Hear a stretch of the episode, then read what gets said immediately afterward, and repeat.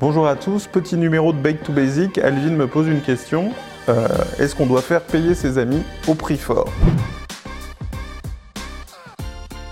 Alors, est-ce qu'on doit faire payer ses amis? Oui. Au prix fort, peut-être pas.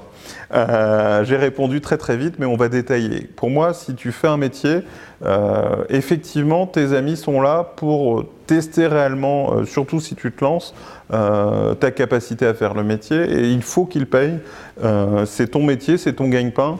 Euh, donc, euh, s'ils te demandent un service qui rentre dans les clous de ce que tu fais et qui est ton activité principale, Surtout, euh, enfin tout dépend si tu es salarié ou si tu te lances, etc. Mais globalement, en général, si c'est ton métier et ton activité, ben c'est normal de la faire payer. Tu ne peux pas donner euh, ce qui est euh, ton activité, ce qui est ta ressource, ce qui est ton salaire, de la même façon que ben, ton ami va pas te donner un bout de son salaire tous les mois. Ce serait la même chose, ce serait une forme de raquette, etc.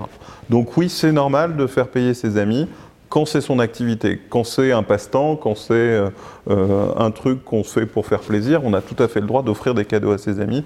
Mais quand c'est vraiment le cœur de l'activité, et surtout quand on est en lancement, euh, c'est normal, de mon point de vue, de faire payer les amis. En revanche, euh, les faire payer au prix fort ou plus cher que la concurrence euh, ou plus cher que les autres, là, je trouve ça plutôt pas cool. Les amis ont le droit à une petite ristourne. ils font l'effort de te faire bosser, surtout au démarrage, etc. Il peut être légitime de leur faire une ristourne ou d'être un peu en dessous du marché pour rendre service et puis surtout pour avoir euh, euh, une expérience en plus et un retour d'expérience. C'est surtout ça qu'on va attendre aussi euh, en travaillant pour des amis, avoir des retours d'expérience positifs, construire un portfolio, etc. etc.